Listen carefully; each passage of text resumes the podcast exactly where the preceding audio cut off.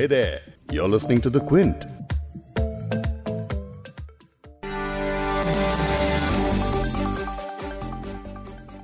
केंद्रीय बजट 2021 आ गया है पहली फरवरी को वित्त मंत्री निर्मला सीतारमण ने संसद में देश का पहला पेपरलेस बजट पेश किया बजट पेश होने के बाद कॉरपोरेट दुनिया और शेयर बाज़ार ने तो इस बजट को सलामी दी है। लेकिन दूसरी तरफ़, बजट में जो तेज निजीकरण करने की योजना तय की गई है, उसकी कुछ लोग आलोचना भी कर रहे हैं।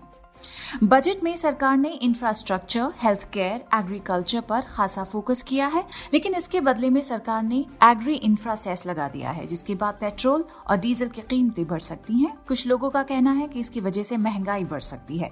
तो आज बात करेंगे इस साल के बजट के बारे में। क्या है बड़ी बातें और किन बातों पर हो रही है चर्चा?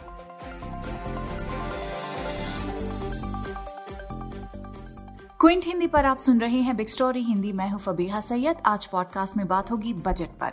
आपको बताएँगे कि बजट में क्या है, आपके काम की बात। क्या क्या बदलाव हुए हैं? सरकार का बही खाता कैसा रहने वाला है, इस पर भी बात करेंगे। आपको सुनवाएँगे महिंद्रा ग्रुप के चीफ इकोनॉमिस्ट सच्चिदानंद शुक्ला की बातें। इसके अलावा बात करेंगे क्विंट के एडिटोरियल डायरेक्टर संजय पुगलिया के साथ भी। अब अगर ये मोदी जी का और निर्मला सीतारमन का बजट है तो आपके कुछ अनुमान सही निकलेंगे कुछ गलत और आपको चौंकाएँगे। इस बजट में चौंकाने वाली बात एक तो ये है कि ये बजट अभी तक के बजट की तुलना में काफ़ी मैच्योर और थोड़ा ट्रांसपेरेंट है। साथ ही दिग्गज निवेशक विजय कोडिया से खास अंदाज में जानेंगे कि क्यों है ये बजट सुपरहिट।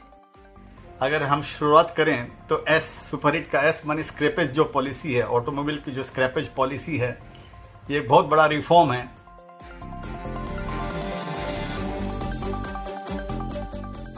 वित्त मंत्री निर्मला सीतारमण ने बजट पेश करते हुए साफ़ कर दिया है कि अब की बार बजट में कोरोना महामारी से डैमेज हुई इकोनॉमी को सुधारने की पूरी कोशिश की गई है।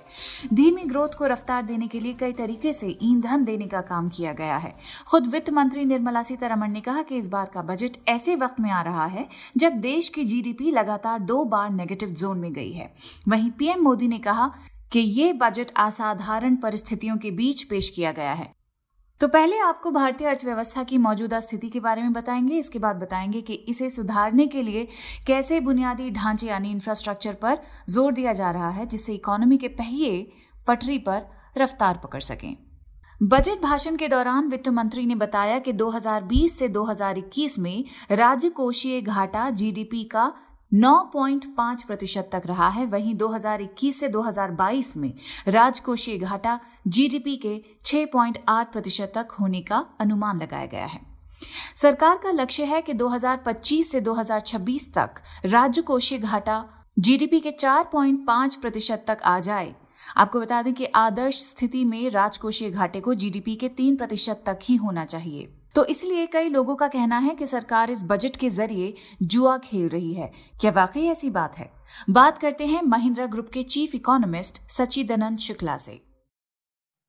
मेरे ख्याल से ये एक ग्रोथ ओरिएंटेड बजट है जो कि भारत जैसी विकासशील और एस्पिरेशनल इकोनॉमी के लिए बिल्कुल सही है।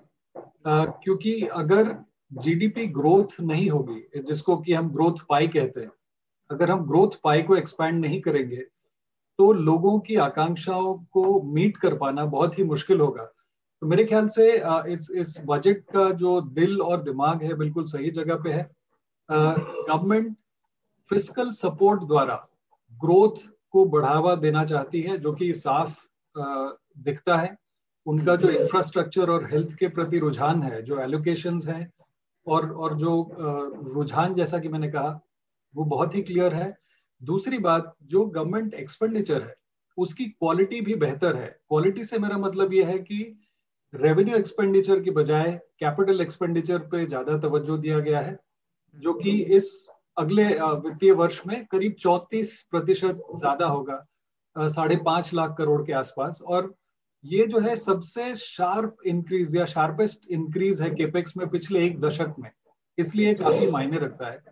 दूसरी बात काफ़ी बोल्ड चीज़ें इस बजट ने कहने और करने की कोशिश की है। For example public sector banks का प्राइवेटाइजेशन जो उन्होंने कहा है कि दो बैंक्स को प्राइवेटाइज करेंगे वो बहुत बड़ी बात है। हमने अपनी इकोनॉमी में ऐसा कभी देखा नहीं है। अब तक जो बात होती थी वो ये कि सरकार अपनी जो भागीदारी है शेयर होल्डिंग वो इक्यावन परसेंट या उससे नीचे ले आए। लेकिन प्राइवेटाइज हम्म। करना ये बहुत ही बड़ा सेमिनल मूव कहूँगा मैं। और फाइनेंशियल सेक्टर का जो क्लीन अप है वो भी मेरे ख्याल से जो ए uh, की बात हुई है या पब्लिक सेक्टर बैंक्स को रिकैपिटलाइज करने की बात है आ, ये जो क्लीन अप है ये मेरे ख्याल से भारत की जो मीडियम टर्म ग्रोथ है उसके लिए भी कहीं ना कहीं काफ़ी फ़ायदेमंद होगा। आ, तो मेरा ख्याल है ये ये काफ़ी अच्छा बजट है। इस बजट से सरकार की मंशा साफ़ है कि बिगड़ी हुई अर्थव्यवस्था को एक झटके में ठीक नहीं किया जा सकता। ग्रोथ धीरे धीरे होगी और देश की आंतरिक शक्तियाँ ही अर्थव्यवस्था को मज़बूत बनाएँगी। इसीलिए देश के ग्रोथ ईंधन को बढ़ावा देने के लिए सबसे ज़्यादा ज़ोर इंफ्रास्ट्रक्चर और बुनियादी सुविधाओं जैसे बिजली, पानी, सफ़ाई पर दिया गया है। वहीं स्वास्थ्य समस्याएँ दोबारा देश की गति ना रोक पाए, इसीलिए हेल्थ सेक्टर पर एक मुश्त खर्च का प्रावधान किया गया है। अब बात करते हैं क्विंट के एडिटोरियल डायरेक्टर संजय पुगलिया से, उनका बजट पर क्या टेक है, ये जानते हैं। अब अगर ये मोदी जी का और निर्मला सीतारामन का बजट है तो आपके कुछ अनुमान सही निकलेंगे, कुछ गलत, और आपको चौंकाएँगे। इस बजट में चौंकाने वाली बात एक तो ये है कि ये बजट अभी तक के बजट की तुलना में काफ़ी मैच्योर और थोड़ा ट्रांसपेरेंट है। एम्बिशन में बहुत बड़ा है। ये बगैर पूरी तरह से कमिट किए कि वो पैसे कहाँ से जुटाएगी ये सरकार, जिस तरह के एम्बिशन सेट किए गए हैं। और जैसा कि होता है बजट मूल रूप से पॉलिटिकल डॉक्यूमेंट है और इसमें घनघोर पॉलिटिक्स की गई है। आज के बजट के बाद जो इमीडिएट प्रतिक्रिया आप सबसे पहले देखते हैं शेयर बाज़ार में तो शेयर बाज़ार तो बिल्कुल खुशी से झूम उठा और ढाई हज़ार पॉइंट ऊपर बढ़ करके सेंसेक्स बंद हुआ। चैनल्स पर बैठ करके जो corporate leaders business leaders number देते हैं। उन्होंने ज़ाहिर है कि 10 में से 8 के आसपास का एवरेज नंबर इस बजट को दिया है, क्योंकि ये बजट एक तरह का स्विंग बजट है। एक तरह का इसमें गैम्बल है, एक तरह की बोल्डनेस है। इसकी चर्चा हम आपको समझाने की कोशिश करते हैं। बाज़ार को और बिज़नेस को डर था कि कोई नया टैक्स ना आ जाए तो कोई डायरेक्ट टैक्स तो नहीं आया। लेकिन इनडायरेक्ट रूप से एक बड़ा ज़बरदस्त काम हुआ है। वो ये कि कुछ चीज़ों की कस्टम ड्यूटी घटा दी गई और उसकी जगह आप सुनते थे कोविड का सेस आएगा, कोविड का सेस नहीं आया, किसान आंदोलन चल रहा है। किसान एग्रीकल्चर इन्वेस्टमेंट डेवलपमेंट फंड के सेस के लिए, पैसे जुटाने के लिए जहाँ कस्टम ड्यूटी घटाई गई, वहाँ पर इन्होंने एक सेस लगा दिया है। ये सेस में जो आइटम है वो कमाल के हैं। महँगी दालें, सेव अल्कोहल पेट्रोलियम पेट्रोल और डीजल जैसी चीज़ें।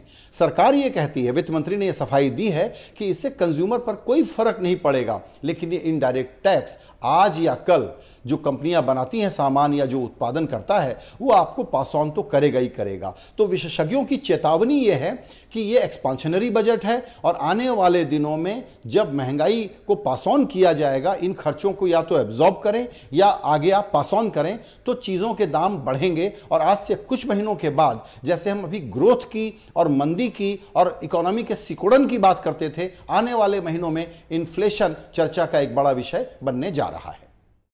बजट की सबसे पहली प्रशंसा अगर किसी ने की है तो वो है शेयर बाज़ार। बजट भाषण जैसे जैसे आगे बढ़ा, बाज़ार और तेज़ी से आगे बढ़ता गया।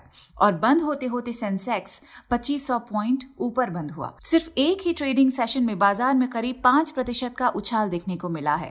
साफ़ है कि कॉरपोरेट दुनिया और स्टॉक मार्केट को बजट जमकर पसंद आया है। इसी को लेकर हमने बात की दिग्गज निवेशक विजय कोडिया से। उन्होंने बजट को दिलचस्प अंदाज में पेश करने के लिए सुपरहिट शब्द गढ़ा है। सुनते हैं उन्हें।